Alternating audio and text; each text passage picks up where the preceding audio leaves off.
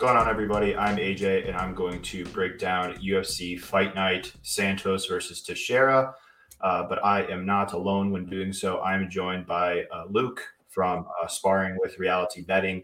We will be going over this card in full, uh, sharing our analysis for the respective matchups. We will go in the order of Tapology from the first fight of the night all the way on up to the main event, which uh, was the aforementioned Thiago Santos taking on Glover Teixeira. Before doing so, just like to let you guys know some information about us.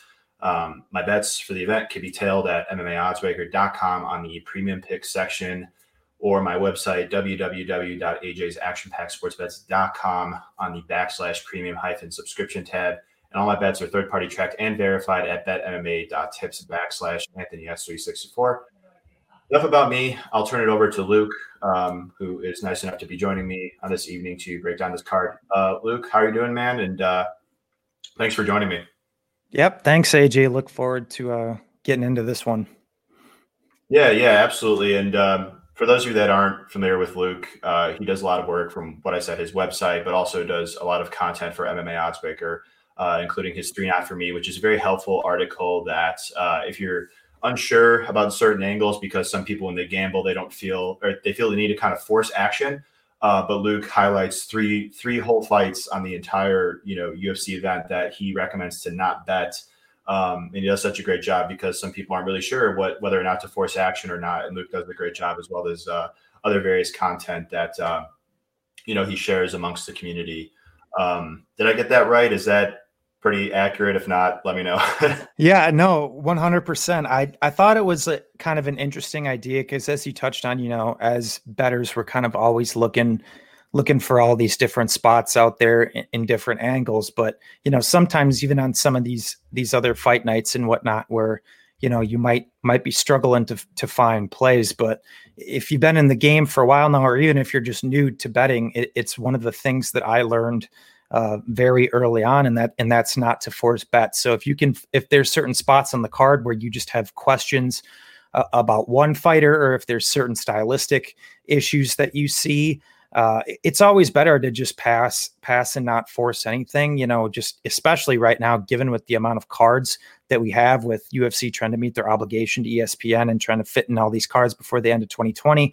You guys got plenty of opportunities to find find other bets down the road. So uh, I never recommend forcing anything. Yeah, hundred percent. And um, I um, I agree with that as well. Just because it's like a lot of people um, want to gamble just to gamble. I mean, I know that Manpreet had said that when I was on his podcast a couple weeks ago, and that's so true. But uh, the reality is, we got a card, you know, once every week up until the end of the year. So, yeah, like we touched on, it just there's no need to force action, and uh, it's always nice to help people out. And uh, before we get into the card, I would just like to say Luke is one of the uh, people in the industry who gives out his advice uh, for free uh, upon a subscription, I believe, to his website. Um, but he is a, a long-term winner um, and has his his content, his bets uh, out there for free uh, upon a subscription, I believe, right, Luke, to your mailing list. Yep, correct. So essentially, if if you guys want to want to get uh, in on my plays for free, I do release everything out later in the week via my um, article uh, over on my site swrmma.com. I run through the entire card top to bottom, um, and so I give out my bets there. I also give my bets out on the Club and Sub podcast on Wednesday nights, but um, I do like to definitely move in on plays a, a little bit pre-fight week. Um, I'd say maybe 50 to 60% of the time, because usually that Sunday post the following week's card, um, that that tends to be when a ton of the action starts to move. So uh, I, I, will jump in on stuff early. So um, yeah, if, if you guys can get on that, uh, I definitely recommend it. That the signups over on my site, swrmma.com. Once again, uh, no gimmicks, no BS, no obligations, uh, just trying to help you guys win some money. Awesome. Yeah. And speaking of early starts here, we're doing this early in the week. And then let's just get right into the card, shall we? So, uh, first fight of the night, I'll introduce it. It's uh, Max Griffin taking on Ramiz Brahimaj. Um, I'll kick it over to you first, Luke. But to me, it's just kind of like a, a striker in, in Griffin taking on a, a grappler matchup. And to me, basically, it just kind of comes down to can Brahimaj get the early finish within the first few minutes? I know that Griffin has historically slowed down as well. Uh, but I trust his cardio more of the two. And here's why. uh, similar to Bryce Mitchell last week, we had a guy who had his slowed down, you know, noticeably in his first two fights against Moffett and Diamond, but in that fight against Rosa, even though he was controlling the pace, the tempo in which he pushed really, you know, made me confident that his cardio was getting a lot better and he was just getting a lot sharper in the gym. And what I saw out of Griffin against Morono, he, his cardio just looked a lot better. Um, you know, it wasn't, you know, elite for 15 minutes, uh, but he at least showed to conserve his energy a lot more. He is a, a stronger, more built guy, athletic guy for the weight class. And that was an improvement. Whereas with Brahimaj, uh, man, that makes me really concerned on tape. And then we got him coming in uh, about a year and a half layoff or so. He does train at Fortis MMA, which is definitely a very established camp could be some optimism there. But uh, what do you see in this matchup? Yeah, I'm pretty much right there with you as well. Just I guess anytime there's some of these younger fighters coming in and uh, you know even pre pre tape or, or pre analysis per se, and just kind of running through their records, and you see pretty much nothing but first round finish, first round finish, first round finish, and then you look at you know how the how the guy's losing. Uh, in his situation, you know he's lost on the cards uh, in both of his pro losses. And in both of those fights, I mean, as you kind of touched on, the takeaway was he really only has about a round, a round and a half of gas at, at most, and and he really starts to suck wind after that. So it's just always always really disconcerting to me for for younger fighters when I haven't seen them go out there and win a fight on the cards. And even in saying that, I guess to play devil's advocate against myself, I, you can't take anything away from the guy for going out there and finishing finishing everybody in the first round. But as we know, you know, once you get to this UFC level, you know, it's it's not as easy to go out there and walk through guys. And and in terms of Griffin, you know, you know, I think he's always a guy who's gotten a little bit of a bad rap necessarily. As you touched on, you know, his gas tank has been questionable, but it's looked better in recent years. He's also just fought a lot of really tough guys um, as well. But going back to Brahimaj real quick, I because I just don't necessarily have confidence that assuming he doesn't get Griffin out there out of there within the first, you know, 5 minutes and a guy who's proven to be pretty tough to do so even in that um, we just really don't have a, a, a, good sample size of him in those extended rounds and even looking good uh, in doing so. I actually do think his hands are are, are pretty decent, but I think I, I kind of classify him as another one of these guys who puts a little too much into every one of his shots. Um, I, I, think if he just took maybe 30 to 40% off and, and just kind of looked to touch guys, I do think he actually does have technical striking acumen um, to have more success there, which I think would give more credence to his gas tank um, in later rounds as well. So for me, it's kind of just to stay away um, and, and, take more in on uh, Brahimaj's game because I do think from a technical perspective, uh, striking and on the ground, uh, the guy has some upside. But as we know, uh, if if uh, the, uh, the the cardio goes out the window, so does so does the technical prowess as well. So I actually do uh, do like Max Griffin to get it done. Yeah, closing it out too. I mean, I like him to win as well. It's just like again, when you have a guy who only has about five minutes of cardio in the fight, and I'm not even necessarily sure that he's the better fighter here, but when you have a more trustworthy fighter in terms of cardio and UFC experience, even though the guy has been on the skid and Max Griffin, it's just more trustworthy of a fighter. And um, it's just I, whenever I analyze fights, I always kind of look to see why they are the odds are the way they are, and it would seem as though Griffin could perhaps you could somebody could argue maybe he should be a bigger favorite considering what we talked about him. Uh, solid, well-rounded guy. Uh, you said he's mentioned some stout competition, but when I go back on tape and I'm seeing him taken down by like guys like Curtis Millender, uh, that's a concern. And even you know against physically strong guys like Perry and Oliveira, of course, as well. But you know the takedown defense in the clinch and against the fence makes me concerned because uh, I could see something like that happening where Brahim is a big explosive guy, uh, threatening early on. Maybe he takes advantage of something. I don't know, but uh, nonetheless, uh, I'm with you on the side here. I do like Max Griffin to win the matchup. Yeah, and uh, real quick, real quick yeah. to AJ, I think this this matchup brings out just like a, a little quick betting tip I want to bring out to to anybody who's you know relatively new uh, to MMA betting or getting into it. Uh, as kind of we touched on with this matchup is a guy in Brahimaj who's just not a perennial minute winner when it comes to making bets straight or just looking at props. I think this would be a spot is if you are more on the Brahimaj side to take a prop because if you're betting a guy straight to me, you would need to have a certain amount of confidence that he can go out there and win a decision. And we just haven't seen that from Brahma. And obviously, you brought up a lot of good points in terms of Griffin in his takedown defense and whatnot. And I think uh, you know, Brahma definitely has a path to victory here on the ground. Um, but I think you're better off just honestly probably scaling your unit size down a little bit more and just taking better odds at probably his most likely path to victory. Got it. Yeah. And uh, to touch on that real quick, kind of reminds me of uh, Alex Oliveira versus uh, Shavkat Rakhmonov. I might be butchering that name from a couple cards ago. Um, I liked Oliveira to win, but I kind of like the the under two and a half there because of that that finishing upside, um, and based on the odds and a few other factors. But um, it's a similar spot from that perspective where like I'm not super confident in Oliveira there, but I feel pretty good saying that it should probably finish based off the the cardio that uh, Rakhmonov has had and in Oliveira as well, and then uh, the finishing upside that the, the, guys respectively had. So I, I do think that that is a good angle that you brought up. Um, and then yeah, we have a like a kind of like I guess a prospect versus veteran matchup here. Darren Elkins taking on Eduardo Garagorri you know, Luke, to me, this is a match where like Elkins should really win on paper, but like I just see the clear regression in terms of like his athleticism. He's on a four fight losing streak after, uh, you know, streaking, getting, you know, good wins there for a bit. You know, he was beating guys like Michael Johnson and Mirsad Bektic there for a while, but his MO for so long was, you know, get beaten up, lose early on, but he's so tough and he's got so much he's got such great cardio that he's basically able, able to weather the storm of those fighters. And if they get tired and make a mistake, he could capitalize on it. And it seems as though that style has kind of caught up with him. Not to say that the guy's all of a sudden, you know, has bad cardio or, or he's not tough or anything like that, but, you know, he's very susceptible to getting a bloody face uh, due to all the scar tissue. And this is just really a fight where, like, I just think he's the more skilled fighter. I mean, at the very least, he should be able to land takedowns on paper. Uh, he's got the wrestling background um, Brazilian Jiu Jitsu brown belt. Uh, he could even win on the feet uh, by just kind of outworking Garagorri. I just think he has a much higher work rate of the two.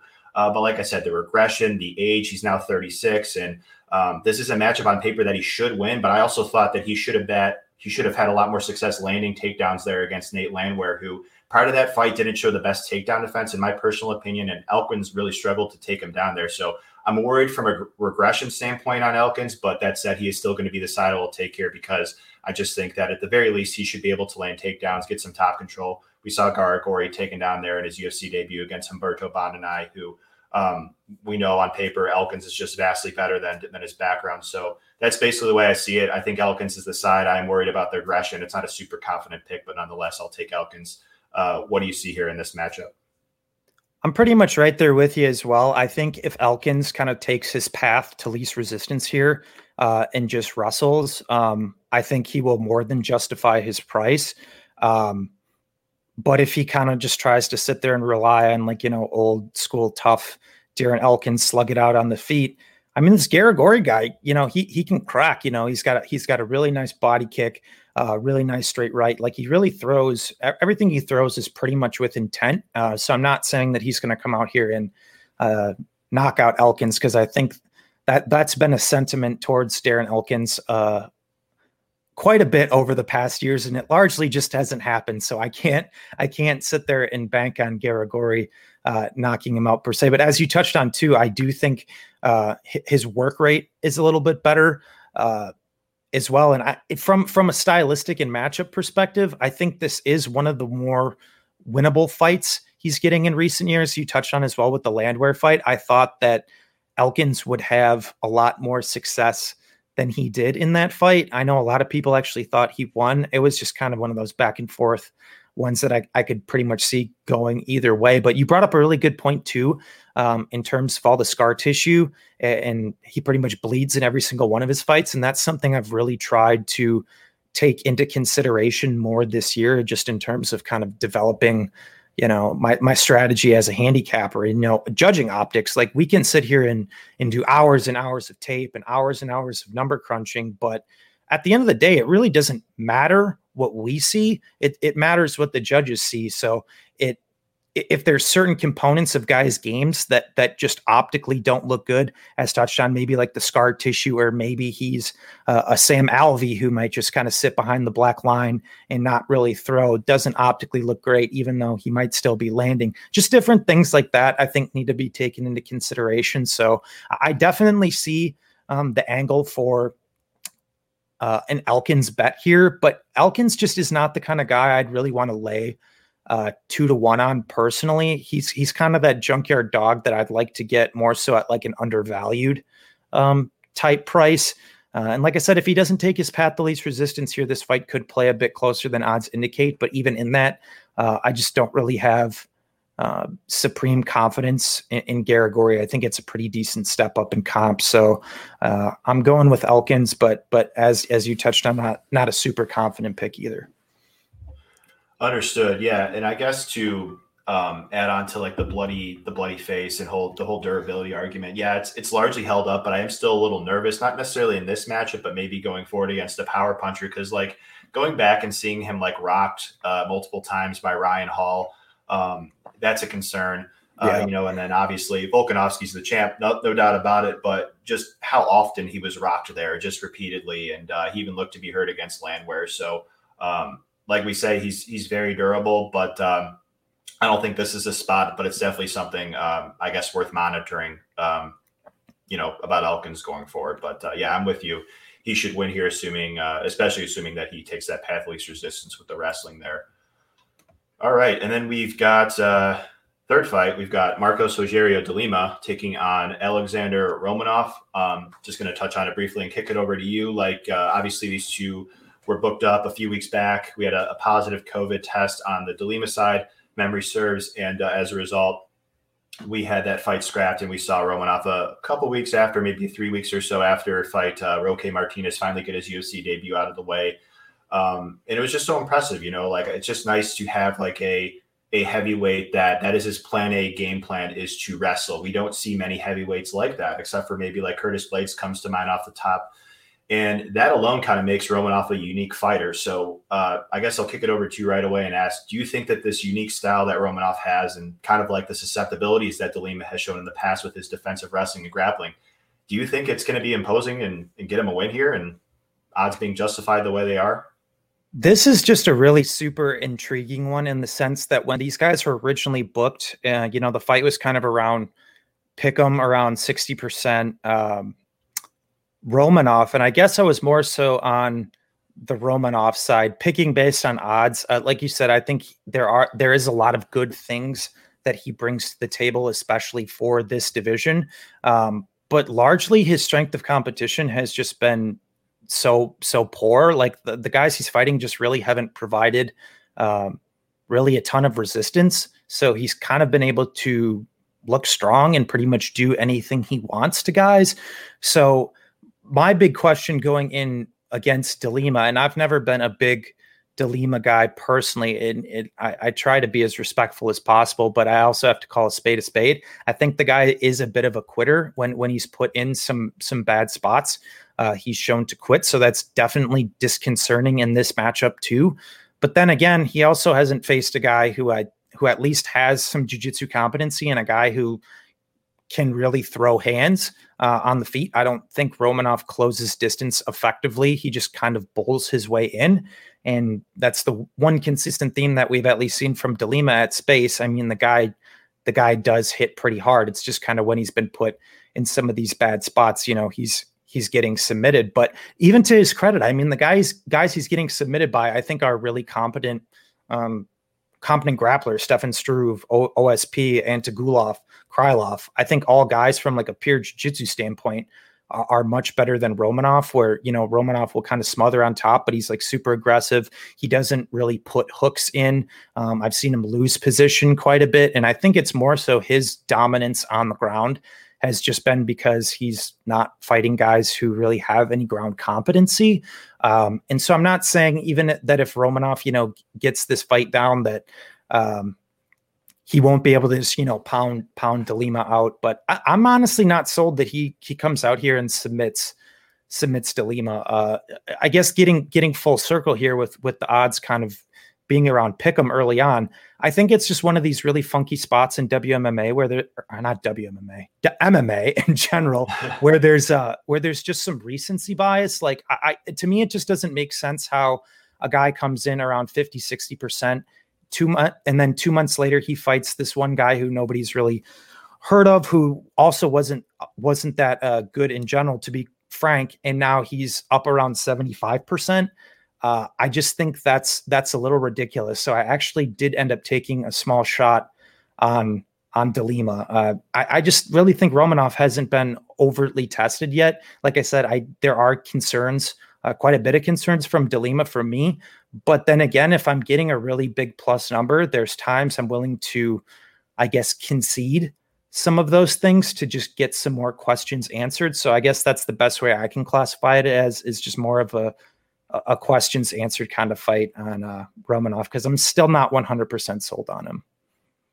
Understood. Yeah, and it's you know a legitimate hesitancy to have like a lot of prospects that people were high on in the past. You know, they get really hyped up and then we see them lose and you know, people are, are kind of disappointed and it's almost like they need to earn back their trust. Uh, like a guy like Johnny Walker comes to mind, and there's been plenty of others as well. Um, it's just a thing where um, I guess for me personally, I don't tend to overreact to, uh, I guess, results in MMA all too much. Um, you know, even if it's something that is is unforeseen, unpredictable, um, like we've seen time and time again, flukes happen. You know, some some stuff that seems unlikely pre the fight playing out happens, and it's just kind of like an acceptance thing, I guess. Um, but for me, yeah, I totally get the hesitancy on Romanov, and it's like, why is he such a big favorite when he only fought one time, when he just dominated a guy um, who he was just so much uh, bigger than, basically, and was able to impose that game effortlessly. Um, my thing though with him in this matchup is I do think he gets by um, against a guy with solid cardio because I do have concerns with Romanov's cardio long term and uh, solid takedown defense, you know, um, and you know potentially good countering ability, uh, like an Overeem or somebody like that, uh, as he's closing distance, like you said, that would make me, uh, you know, pick against him in a respective matchup. Like if he faced a guy like Overeem or who knows, like a Volkov, maybe a guy that could give him a lot of resistance with the takedowns. Um, but in this matchup here, just like you said, the De Lima's tendency of just kind of being put in bad spots and, like you alluded to, being put in submissions that don't seem like they're super tight. I mean, yeah, they they're probably tight to some extent, but I, I watched some of them, um, you know, and it's just like I've seen some tighter uh, submission attempts, and he taps quickly, and it's just the the guys that he's being taken down by. Like, I don't think that Struve or you know Wieczorek is near the athlete or wrestler as Romanov, and I just see them take De Lima down, and I kind of think Romanov could do the same, and you know, maybe that maybe he just gasses and De Lima just. Uh, you know, gets up afterwards and, and, knocks him out, or maybe he knocks him out in an opening exchange when Romanov's closing distance. But I, I do think that the uh, wrestling and grappling is here uh, for Romanov. If he doesn't play around too much on the feet, I do think that he should get the fight to the ground and who knows, maybe even get one of his like patented or maybe not not even patented, but uh, King Kong esque ground and pound stoppages. so um, either way, I guess it should be a fun fight. Heavyweights likely to finish. The under one and a half is actually kind of getting bet up now as we speak, if I'm not mistaken. Um, but regardless, it should be fun. Should be a quick finish. Um, so on to uh, Trevin Giles and Bevon Lewis. Um, yeah, Bevon Lewis. We speaking of prospects, like this is another guy I think a lot of people were high on coming into the UFC, and I remember the odds with him and uh, Uriah Hall actually being open closely, and I think come fight time, he, uh, Bevon Lewis actually closes the favorite, if I'm not mistaken. So a lot of people are very high on him. Uh, trains at the Jackson Wink camp. And I kind of see it, man. Like I see the the skills that this guy has in the stand up. He's very long, very tall. He will have five inches of reach here, three inches taller against Giles. I think that he just fights better at range. He's the more crafty striker of the two, I'd say. He utilizes his more varied tools on a, I guess, more frequent and non predictable basis. Like, yes, Giles throws kicks, but like rarely does he throw kicks, you know? He mainly wants to to box. And just I think that you know Lewis, in addition to having success at range, uh, could also have a lot of success in the clinch. I'm really impressed with his clinch game. He's very good positionally in terms of you know keeping the opposition against the fence, and also in terms of damage, very good knees, elbows, things like that. And Giles, he's got some power. Um, I suppose he could clip Lewis like uh, Hall did, but I just am really questionable on on the Giles side here. There's just times in fights where he just looks like lackadaisical out there, like he's he's wooing at the crowd. And, you know, right after that against James Krause, he's getting caught with a, it was an overhand left or overhand right, just clean on the face. It's like, dude, what are you doing? And then the, even the, the Zak Cummings fight, he's just getting caught. Like Cummings like feints a takedown, hands completely down, and, and Cummings just hits him with a big shot and then he gets subbed. So I just question like Giles is like commitment and it kind of reflects in like his outside the octagon stuff because he's a, a police officer, which which is awesome. But I'm just saying in terms of like commitment to the octagon. You know, when I'm investing in a fighter, you know, from a, from a financial standpoint, or just you know predicting them. I would like to um, have that certainty that they're they're all in on fighting. And, and some guys, yeah, they they need to to have a job to to keep up, and you know they can't do it financially, but it's just really question questionable with Giles, and then just the way he acts and kind of goofs off at times in the octagon. So for me, the pick is is Lewis. Um, I know that he's had a couple losses here, but you know Darren Stewart's a tough guy to look good against. Uh, we saw him, you know, take Kevin Holland to a split not too long ago, and like we see, Ryan Hall, very talented fighter, uh, was winning that fight basically up until he wasn't. So um, I'm on more Lewis here of the two. Giles has a legit shot to win by knockout, I think, but I think the better round winner will be Bevon Lewis. So uh, what do you see here in, in this one? Yeah, I'm I'm right there with you, but uh, I will say this is going to be one that's uh, in my three not for me this week. Um, you, you brought up a lot of good points with Giles. I my my big thing with him is as you touched on, I think there's just too much. I should say too many lull periods in all of his fights where I just don't feel like he's he really steps on the gas enough. I feel like he'll kind of just oblige guys in in kind of the fights that that they want. Like Cummings is is a bit of a difficult guy to fight, but yeah, like you said, he got clipped. And then Meerschaert, he showed uh really bad fight IQ in that fight and just going to the ground with him with somewhat consistency when I think he had had a relatively clear advantage on the feet. So there was that, and then you know the uh, the Krause fight. You know, he got um, taken down, controlled, his his back taken for nearly the first round. In my opinion, that that Krause decision was uh, one of the worst decisions of the year, in my opinion. I, I thought that was uh, a W for James Krause. Um, but in regards to Bevon Lewis, as, as, you touched on, he's another guy who's been relatively hyped up, um, who I definitely see um, s- some merit in his game as well. But he's another guy that I just don't think has put it all together yet. Uh, he's still a developing guy, only 29, uh, only nine pro fights. Like you said, he did look good against Uriah Hall before getting caught. You're, it's not the first time someone's looked good against Uriah Hall and then got caught by Uriah Hall. Um, and even in the Darren Stewart fight, like you said, it's kind of a tough guy to to look good against. But once again, I still didn't think there was um, there was enough urgency in that in that fight. And then against Townsend you know it's he's he's a relatively easy guy to beat as he just kind of stands there and, and doesn't really throw. So ultimately I, I still just have a lot of question question marks on both guys. Um, but but I definitely think Lewis has has the higher upside in this fight. So I, I wouldn't I wouldn't hate on anybody taking a shot on Lewis but he's another one of those guys that I, I'd like to just sit back uh, and watch a little bit more. Yeah, I hear you on that. And one more thing to I guess touch up on is like, yeah, I mean, Lewis is definitely relatively green. You know, nine pro MMA fights, and uh, you know, prior to the UFC, there was a lot of quick stoppages there a couple times on the contender series. So Giles certainly has the the experience going for him. Um, but one thing I kind of noticed on tape, and it's one thing that I've kind of looked at more closely recently, uh, as I've kind of you know been digging more in tape is like I noticed with Lewis, like he tends to excel the most when he is the leader in the striking exchanges, when he's the one going forward, pushing the pace. When yep. he's on his back foot, it seems as though, and correct me if I'm wrong, but he just kind of that like the you said you mentioned like he was kind of not so urgent against uh, Darren Stewart. Darren Stewart was kind of coming at him a lot, forcing a lot of clinch exchanges, and that kind of you know stifled the the output of Lewis. Whereas you know, like you said, against Townsend and and even Hall up until he wasn't winning, when he's able to control the pace, he was doing a lot better job. And with Giles, like I said, just so lackadaisical. He's not a guy that's just going to pressure you. Historically, he's not shown to do that. And so I think that Lewis here uh, should be able to control the, the tempo and the way the fight goes. So um, it, do you have anything to, I guess, touch on that? But that was just one thing I, I noticed on tape. No, I, am I'm 100% right there with you. Like I said, base kind of on just that nugget right there. Uh, I think you can definitely make a case for for Bevon Lewis being a bigger favorite here.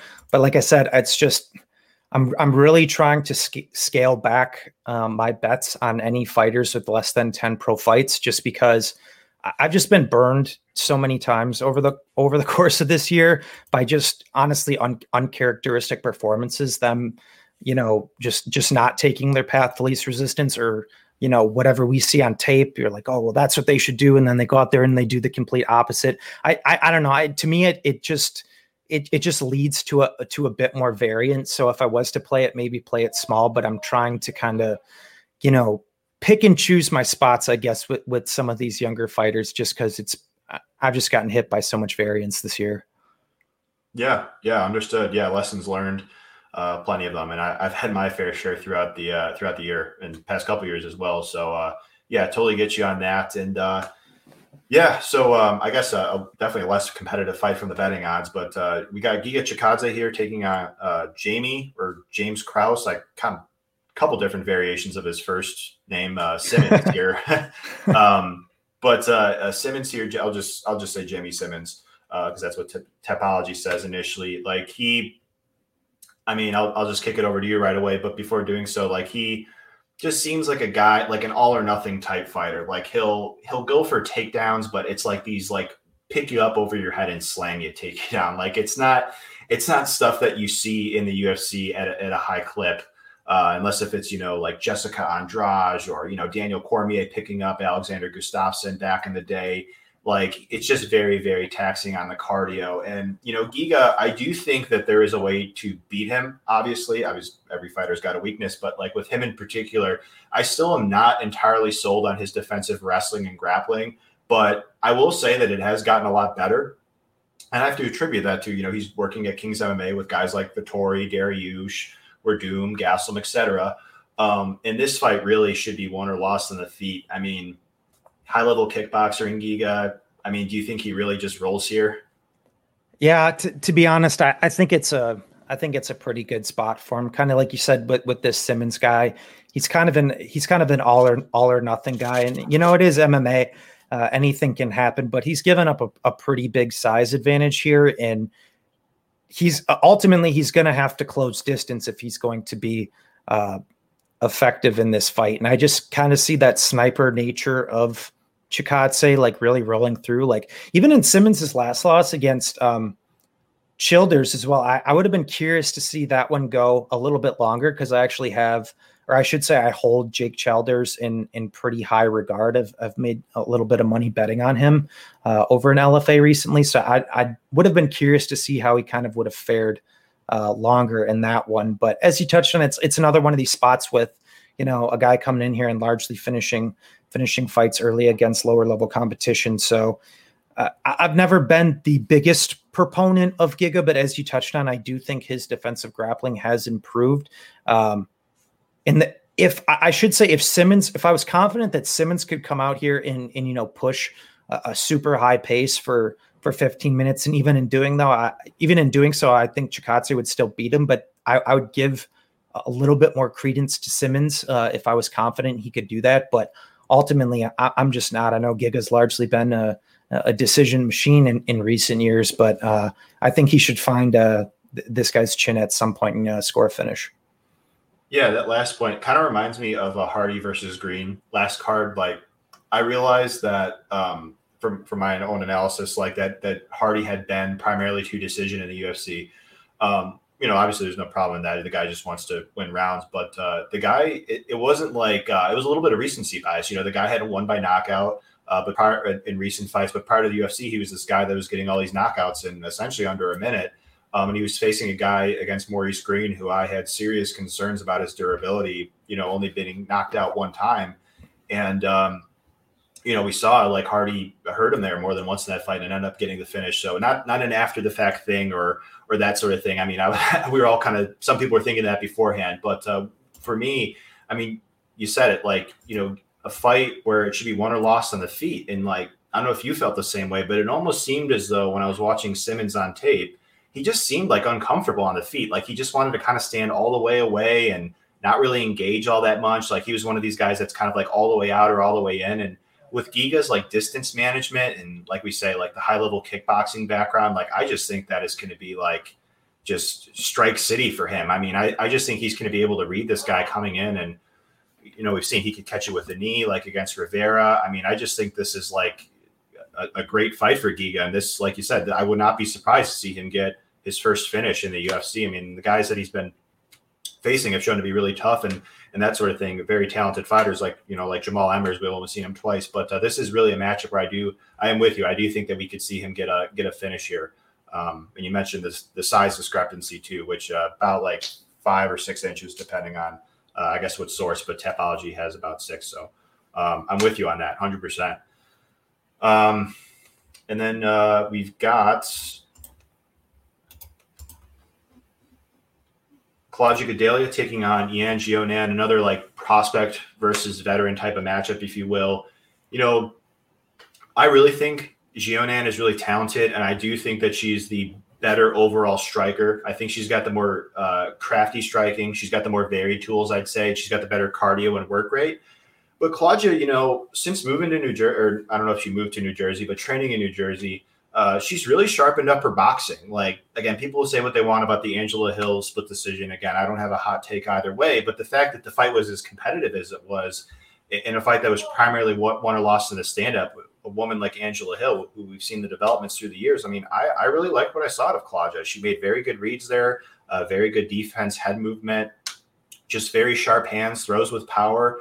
Um, and I do think that while it is fair to, for one to like I guess favor Yan on the feet, I do think that Claudia could get her licks in. Like again, I do think that she's got sharp boxing, but one thing I noticed with Yan, she doesn't really move her head all that much in striking exchanges. I think Claudia could tag her up a bit.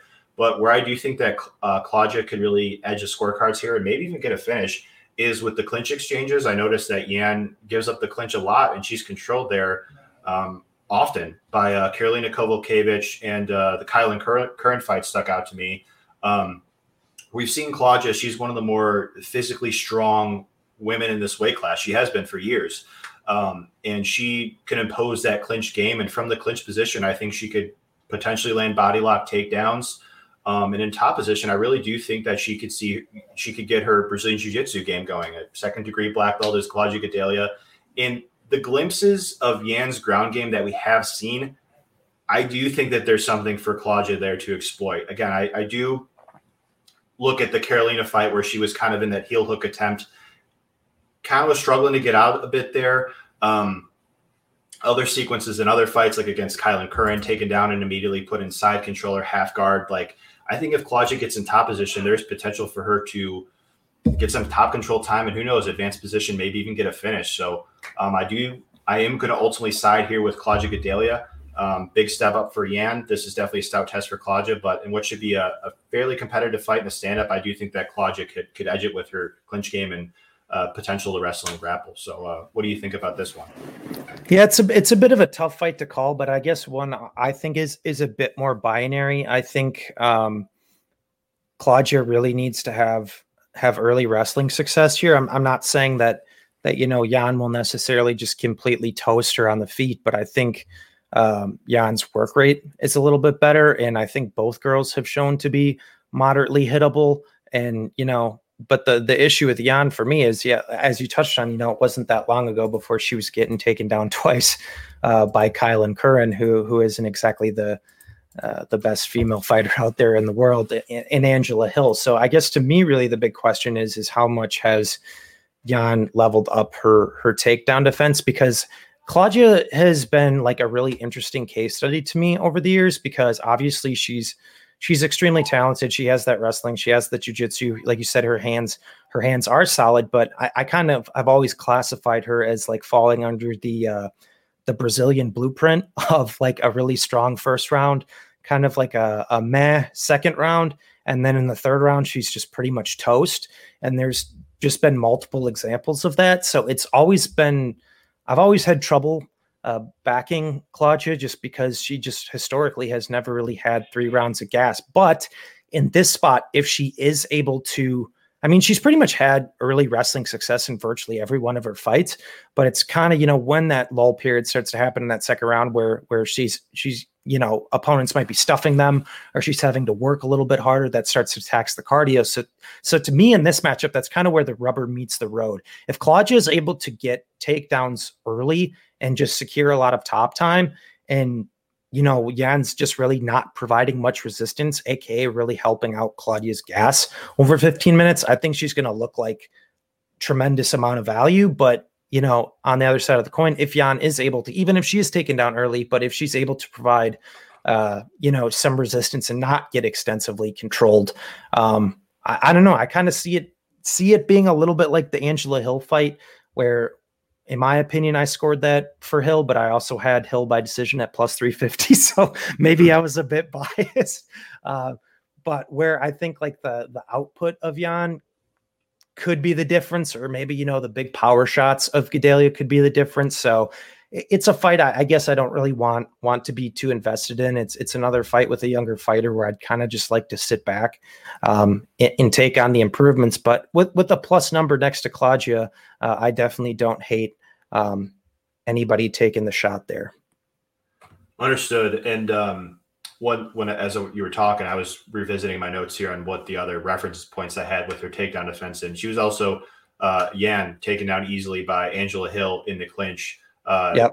Gives up double, double underhooks a lot. I mean, it just it's kind of a concern going into this fight. Like you said, there's definitely uh, reason for optimism that she has made those improvements, but um, it's one of those cases where I'd like to, um, you know, like to see it first. Um, like you said with Bevon Lewis, you know, the the prospects, the improvements. So um, we'll see how it shakes out. I do think that uh, Claudia could give Yan a stout test, but I do think that uh, on the feet, yes, certainly Yan could outvolume her, outwork her, and just use her more varied tools. I could see that path to victory.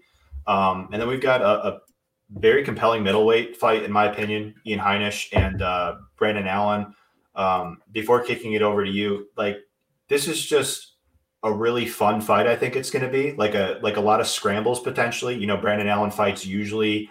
Um, he's kind of like embracing the scramble. I mean, he he has a lot of confidence. I could tell in like his scrambling ability. Kind of almost reminds me of um, you know Bryce Mitchell in his first couple of UFC fights against Moffett and Diamond. You know where he's he's giving up takedowns, but it's almost like he's just confident in his scrambling ability and, and comfortable in the grappling realm to um, you know get out of that and, and, work to get in a dominant position. And Ian Heinisch is is definitely a solid scrambler in his own right. We saw him um, you know grapple with very high level Brazilian Jiu Jitsu practitioners in Cesar Ferreira and Antonio Carlos Jr. You know, not exactly the same stylistic matchup, but you know, on one hand, it is kind of nice for Heinisch knowing that you know he could grapple with a, a bigger, uh, higher pedigree Brazilian Jiu-Jitsu practitioner than Antonio Carlos Jr. for three rounds and win uh, going into this matchup, though. But um, Allen is still young enough to be improving, only 24, uh, very experienced, but just based off his age and who he trains with, um, he's one of these guys that I do think we could see improvements out of him on a fight-to-fight basis. So, um, how do you see this one going down? And uh, yeah, yeah, so going into this one, I didn't I didn't necessarily think I was going to have a very strong opinion, but after tape, I actually came out with a with, a decently strong opinion. Uh, I really like Ian Heinisch here. Um, as you guys, or I should say, as you touched on with you know Cesar Ferreira and ACJ. I mean, those are obviously the two two main fights I focused on, where there are definitely uh, th- there's been definitely points of of Heinisch's in all of his fights, I should say, of where you know he's kind of struggled with his takedowns. He might throw some naked kicks, they get caught. But uh, even in a guy in ACJ who I think has some of like the best back taking ability in the division, even when he was able to partially get the back, uh, Heinisch showed pretty solid fight IQ and really never let ACJ ever get that far side hook in, or even in any of the dominant positions that either of those guys were in in some capacity. He was never really in trouble, like very deep in in any of those fights. So I guess it, it might be like a, a pretty elementary take. Um, I guess my thing is if if those if those kind of guys aren't able to submit a guy like Ian Heinisch, I guess I kind of find it hard to believe that that Allen could uh, could submit him. I, am not saying it's out of the question by any means, but the issue I have, at least from from a betting perspective, in Allen kind of you know really thriving in that scrambly type of fight. Um, maybe maybe that actually is to his benefit here, and he might be a little bit more crafty in terms of his jits. But to me, he just loses position a lot too. And in Heinisch is you know relatively positionally can uh, sound when he's able to get into you know those top positions. So I, I, I think he can be defensively responsible on on the on the ground here and not get submitted by Allen. And then in terms of on the feet, I don't want to say the the levels are massive by any means, but I think uh, I'd give Heinisch a a relatively decent edge here too. I think Allen's pretty stationary. Uh, he's pretty hittable. Uh, I, I, just think the, the kid has has a little bit uh, of a ways to go. I can't discredit any of his performances. Like going out there and beating a guy like Kevin Holland, obviously looks phenomenal and great. But I think that was more so Holland kind of just obliging him in that scrambling type of game, and Holland just ultimately ended up losing in that scrambling type of game. A win over Tom Breese, that's a, definitely a good win to have. But we all kind of know that Tom Breese has also struggled with the mental part of the game and isn't a guy uh, who's particularly confident in there and kind of honestly seemed like he kind of just gave up in that fight too. Um, ultimately, I, I just think it's a, a good spot for Ian Heinisch. I got in on this one a little early uh, and got him at plus 124. Uh, and so the money's kind of continued to trickle in now. So I, I, like I said, I wouldn't be surprised with uh with an Allen W here, but it, it's more so of a, a questions answered uh, kind of thing on Allen, as, as I think Heinisch, you know, uh, he he's he's made some camp moves. He seems to be in a in a better spot. Uh, you know, his only two losses are to pretty tough guys, completely different stylistic matchups. Um, I, I think it's a good spot for Ian. I like him. I agree with like most of what you said. Um, I guess to add on to your points, I, I too am predicting Heinisch. Um, with Heinisch, I think his wrestling, I did, I do think Heinisch definitely could be taken down. I mean, that's obvious. He's, he's been taken down in the UFC plenty of times, but his wrestling is kind of like deceiving because he's been primarily going up against guys that are very strong grapplers, like like we said, ACJ, Ferreira, big guys for the weight class, double leg takedown ability, um, Akhmedov, and uh, Brunson. Brunson's never been taken down in the UFC, and he's faced guys like Yoel Romero. Um, so it's kind of like more understandable why Heinisch hasn't exactly got a lot of his wrestling going. And that's part of the reason why I actually bet him against Meerschaert. Um, obviously, it didn't matter; just played out on the feet. But that was one of the things I thought he had going for him was that his wrestling was being a little bit underrated. I mean, I kind of think Allen. I mean, again, I don't, I don't like to play this whole like overrated, over underrated game, but like Allen's wrestling in particular, mainly getting takedowns from the body lock. Like I do think Heinisch could be taken down, and I do think it's possible he could take Heinisch down from the body lock, but I don't think it'll be I don't think it'll be easy. Like I think Heinisch could be taken down, but it's mainly from from double legs. And Heinisch gives you a lot of resistance with those takedowns, and he makes you work. Uh, like we said, he'll scramble. Um, and in that Holland fight, like yeah, it was back and forth, but it you know ended fairly quickly. The earlier half of the second round, but in the Daukaus fight, when Daukaus really made Allen work, he got him tired. Um, and I do think that Heinisch, assuming he doesn't get like subbed in a scramble, because I do you know, I do favor Allen in terms of pure Brazilian Jiu Jitsu um, pedigree, and he he will have some size on Heinisch. Like, I just think that Heinisch could really make him work and maybe get in top position. Like you said, we've seen uh, Allen lose a lot of position. It's one of these fights where, or, or one of these fighters in Allen, where I do think he's talented and I like him as a fighter, but I can't just look at the destination in his fights. I got to look at the journey as well. And he's being put in bad spots often. I mean, he was mounted by Holland.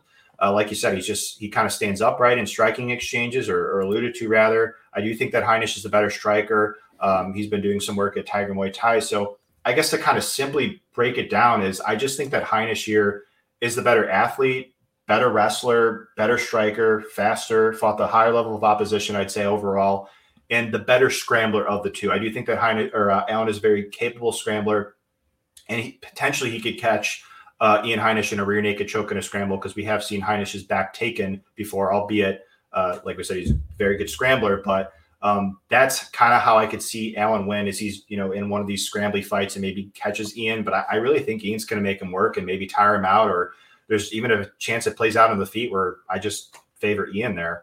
Um, so, yeah, I mean, this is a fight where I actually thought we might have differing opinions on based off the odds. And um, I, I, get it. Allen's a very talented fighter. A lot of people are high on him, and I like him too. But uh, this is a matchup where I, I tend to think that uh, Heinisch is just going to give him a lot of resistance, assuming that Allen doesn't get him out of there with a sub.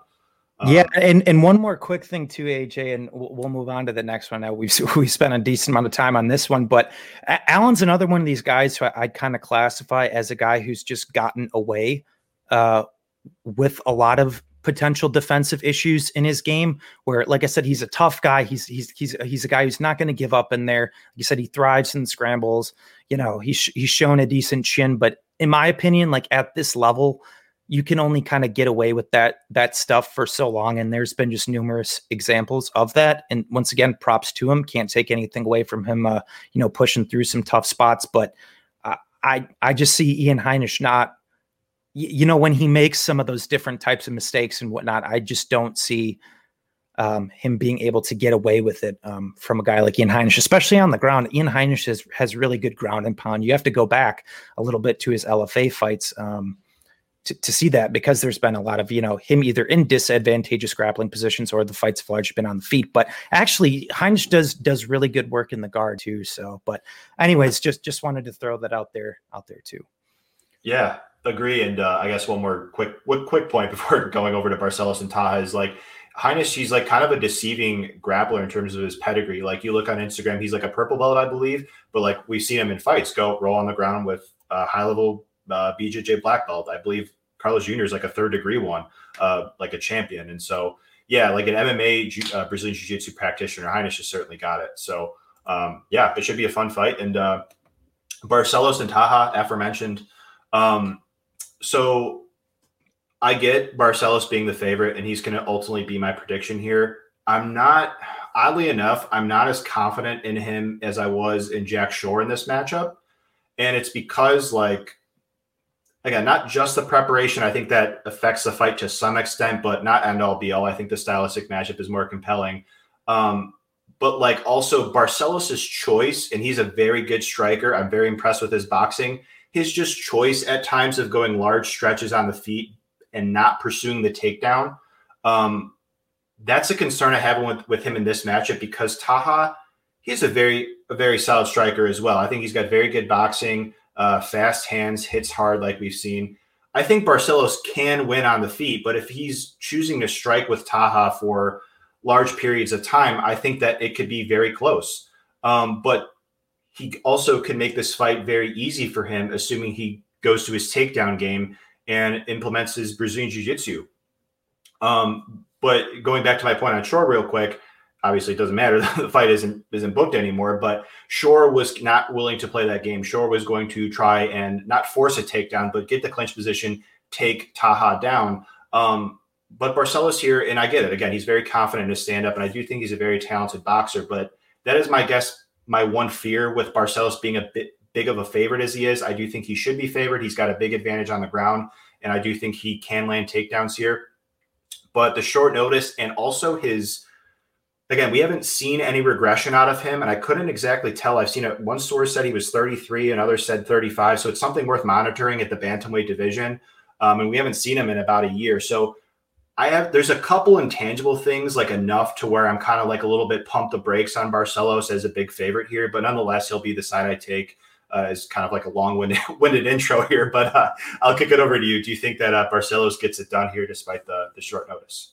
Yeah, I mean, honestly, I don't have much much to add. You kind of really hit the nail on the head for me in, in terms of my talking point about him and I guess entertaining the striking exchanges. And that's not to say he's a he's a bad striker. I, I think he's actually a pretty decent striker. But if we're talking about, you know, analyzing this matchup and, and establishing different paths to victory by him entertaining these bigger striking exchanges with Taha, you know, Taha can crack, man. And I don't think Barcelos's um, striking defense is necessarily great when he enters the pocket. He can be pretty reckless.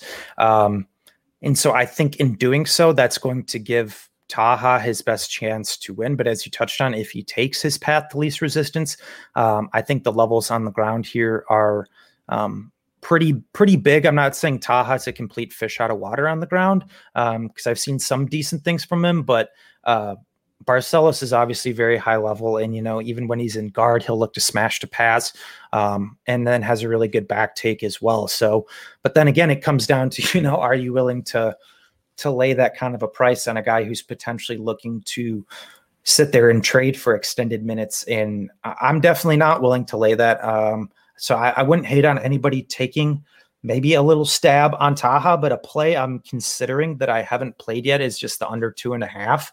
Um, because if we are getting some of those extended striking exchanges, um, I think both guys have, have the ability to put each other out. Uh, and then if Barcelos does take his uh, path to least resistance and, and, you know get to this get this to the ground, I think he'll be able to find a submission at some point. So that kind of checks three out of my four under two and a half boxes. Um, uh, or the criteria, I should say. I like to play four under two and a half for violence bets.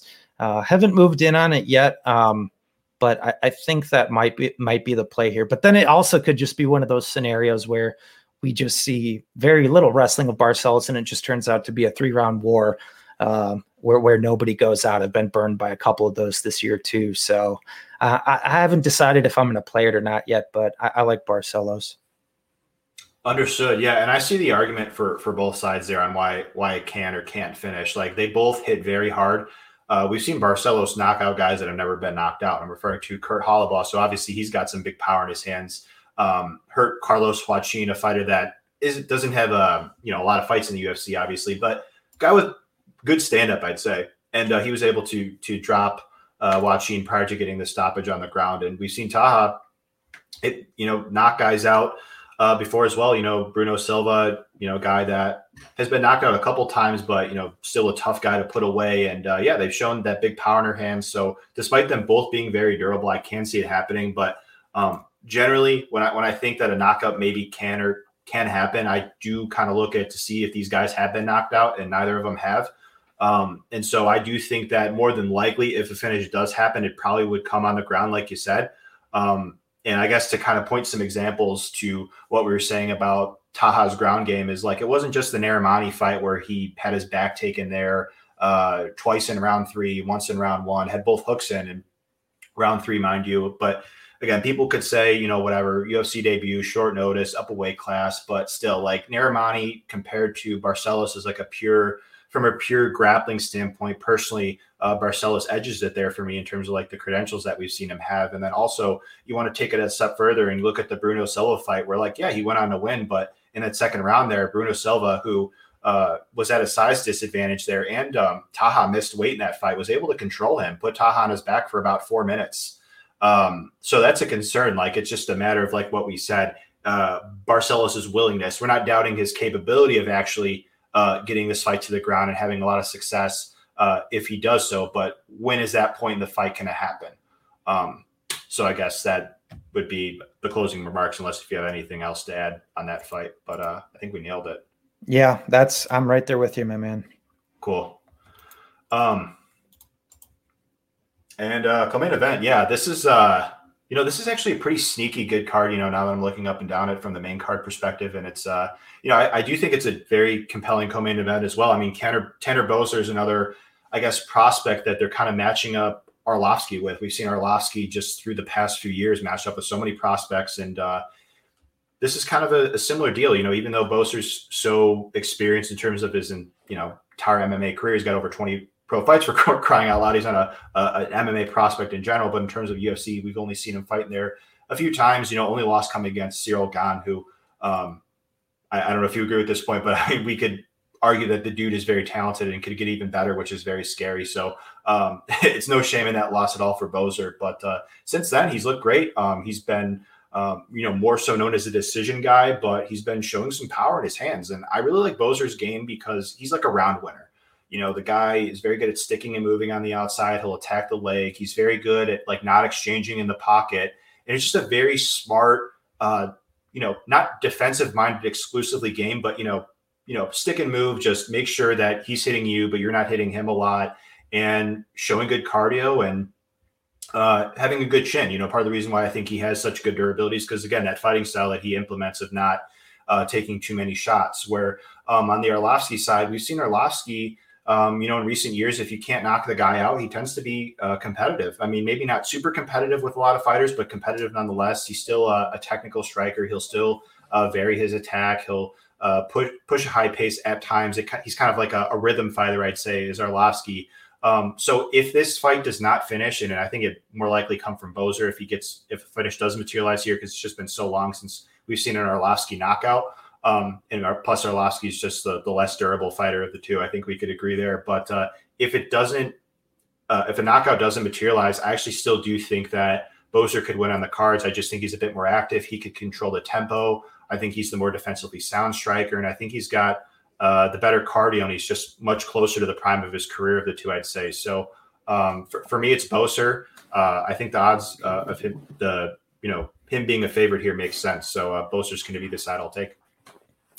Yeah, I guess a, a bit of a contrarian take. Um, I don't want to say I love Arlovsky here. Uh, once again, like the, my whole entire opinion is is predicated solely based on the numbers. And and as you touched on with Boser, as you touch, at least with what I like that you touched on, in the sense that you know the guy comes out there and he he does win minutes. You know, he's not he's not this heavyweight that's that's you know round one finisher bust. He can go out there and uh, win a decision. But I've also seen him get outworked on the cards too before. And you know what what's interesting about this stylistic clash is I think both guys kind of really play the outside game. I think pretty well.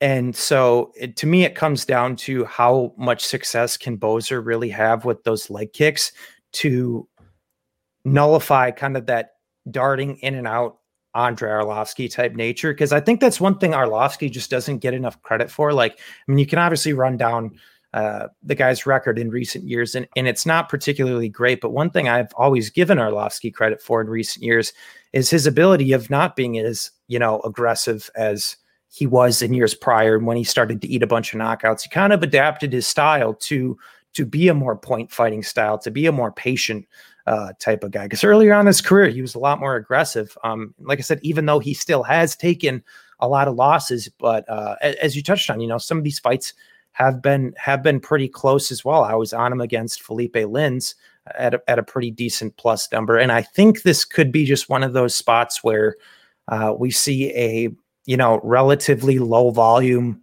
you know, kickboxing type match.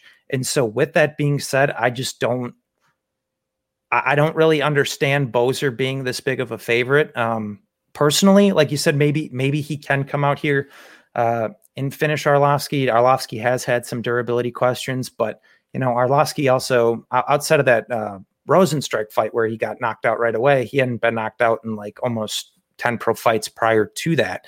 Um, and once again, with Boser historically not being this this perennial knockout artist per se, he's more of an outside, you know, pick you apart kind of guy. So if he kind of obliges Arlovski in that game, and Arlovski is able to check kicks and kind of keep his like flow state, I think it's a pretty competitive uh, decision. Once again, I'm not saying Arlovski's necessarily going to win, but once again, guys, we're not betting fighters. We're not betting numbers. We're betting fighters at numbers. And to me, Andre Arlovski at like 30% indication, I think is, is, is a little crazy. But then again, I'm a bit of an Arlovski tr- truther. I, have given him a little bit more credence than most in recent years. Um, I, I just think he's he's a tough guy to fight, and and this is going to be a close one.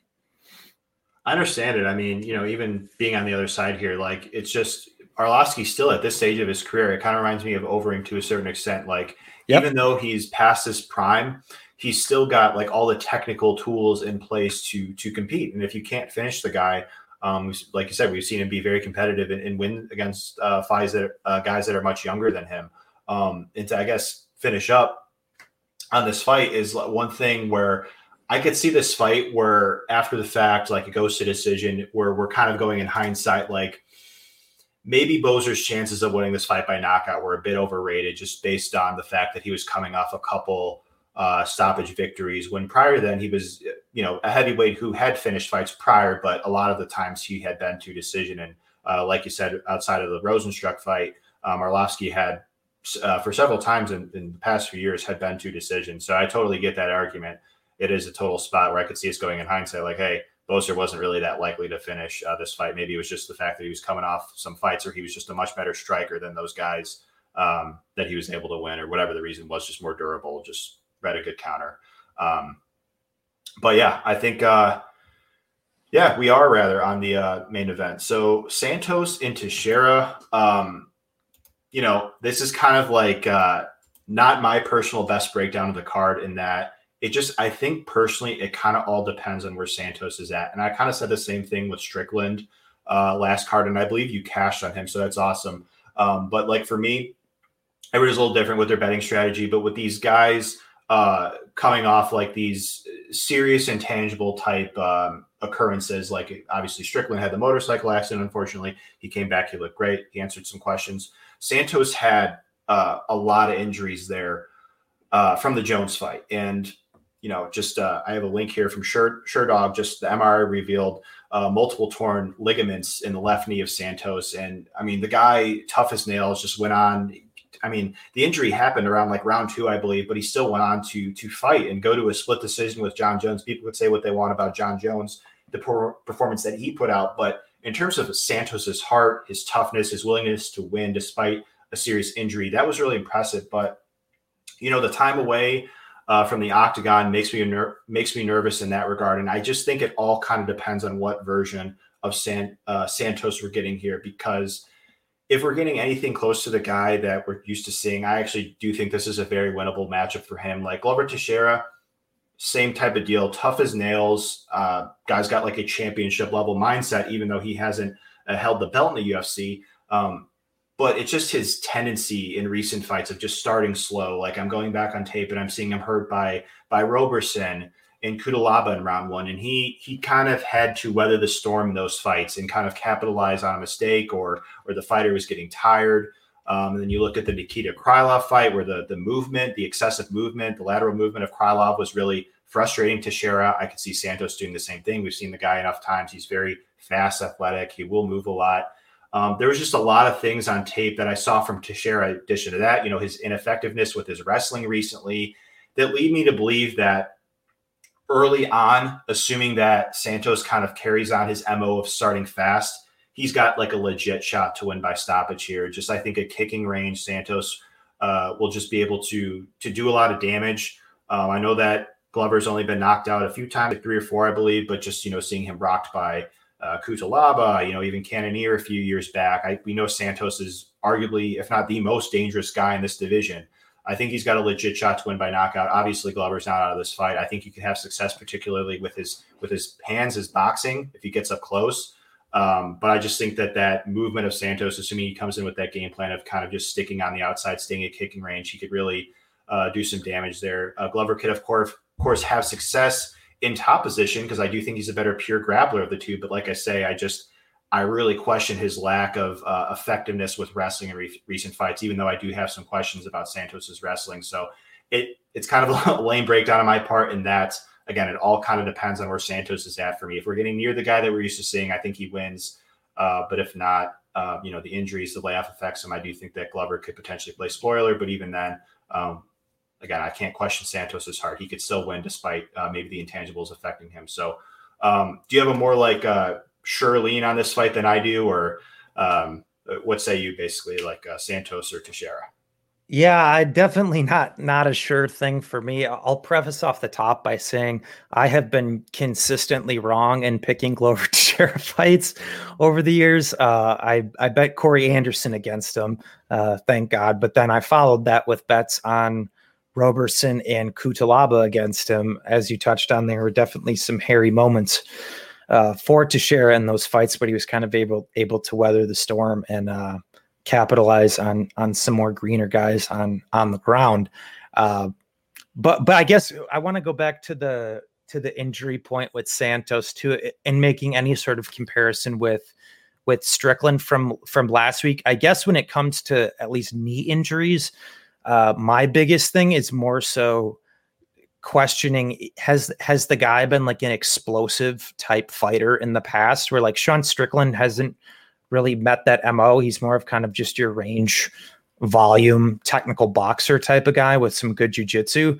Um, so that that didn't really the whole car accident didn't didn't play as big of a factor for me. But in terms of Santos, we all know Thiago Santos is his game is, is predicated on his his explosive nature. So I definitely factor in the the knee injury a, a lot more.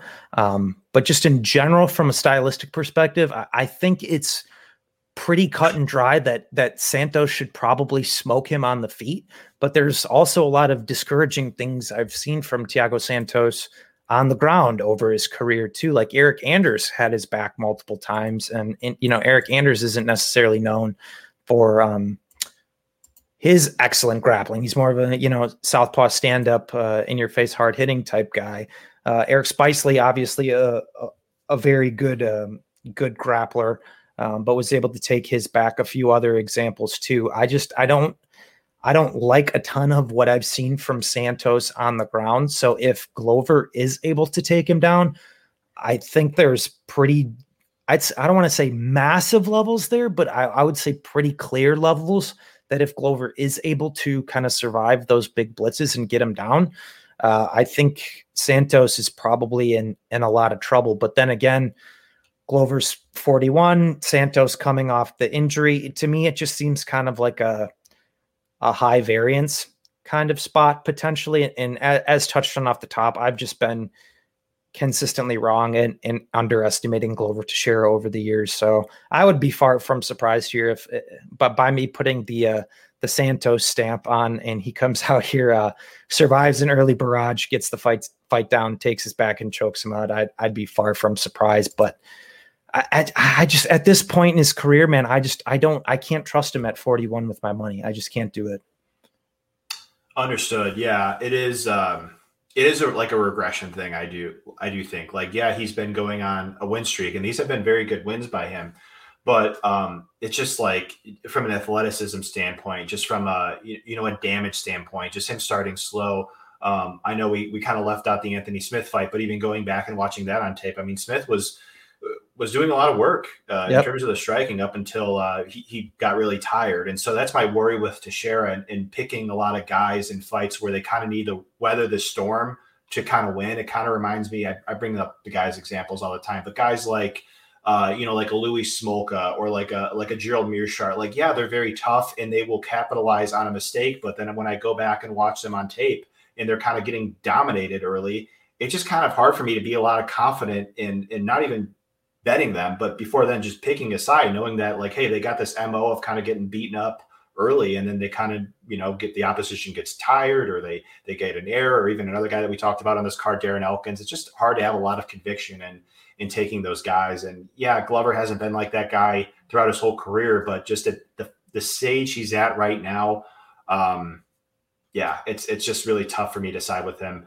uh, in this particular matchup against a guy who's historically shown to be a fast starter and, and better athlete and better kickboxer in, in Thiago Santos here. So, um, yeah, I mean, fun main event though. Uh, it looks like uh, Israel is going to be moving up and fighting Blachowicz, which is pretty pretty interesting. But uh, I mean, on paper, this is like a number one light heavyweight contender fight.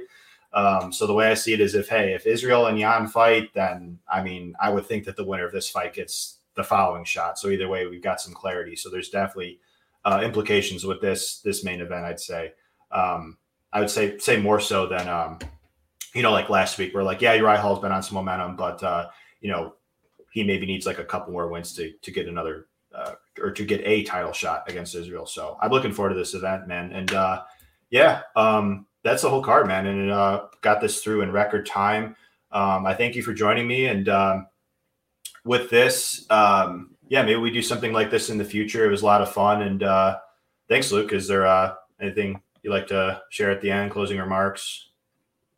Uh, just just thanks for having me on, man. I I like jumping on, you know, some of these other shows or and, and you know talking to my club and sub boys every week and and just getting different different perspectives because um, sometimes you know as betters we we kind of do our deep dive and our due diligence into tape and you know just even through just a, a, a, sentence or two or a remark from someone else can can make you you know necessarily say question your entire analysis but maybe just look at something from from a different point of view that that you weren't seeing seeing before. So i, I always like talking to uh to different betters so thanks for having me on man yeah, likewise. And uh, like you said, the Club and Sub podcast, they usually uh, go on live around like uh, Wednesday in the evening. Um, and I, I, watch them on a weekly basis, sharp guys there. And uh, like Luke said, everybody in this um, industry has a unique perspective on when they analyze fights. That's why I'm not so you know, I don't come from the standpoint of like, oh, this person has bad analysis or they're they're automatically wrong because like maybe they just see something that I don't see. I mean, who knows? I mean, we're, we're all we're all seeing a tape through a different set of set of eyes at the end of the day and looking at different information, sometimes the same. But um, yeah, it's cool to get everybody's perspective. And uh, yeah, man, uh, that'll do it on this breakdown. And uh, good luck this week. Thanks, AJ. You too, man. Take care.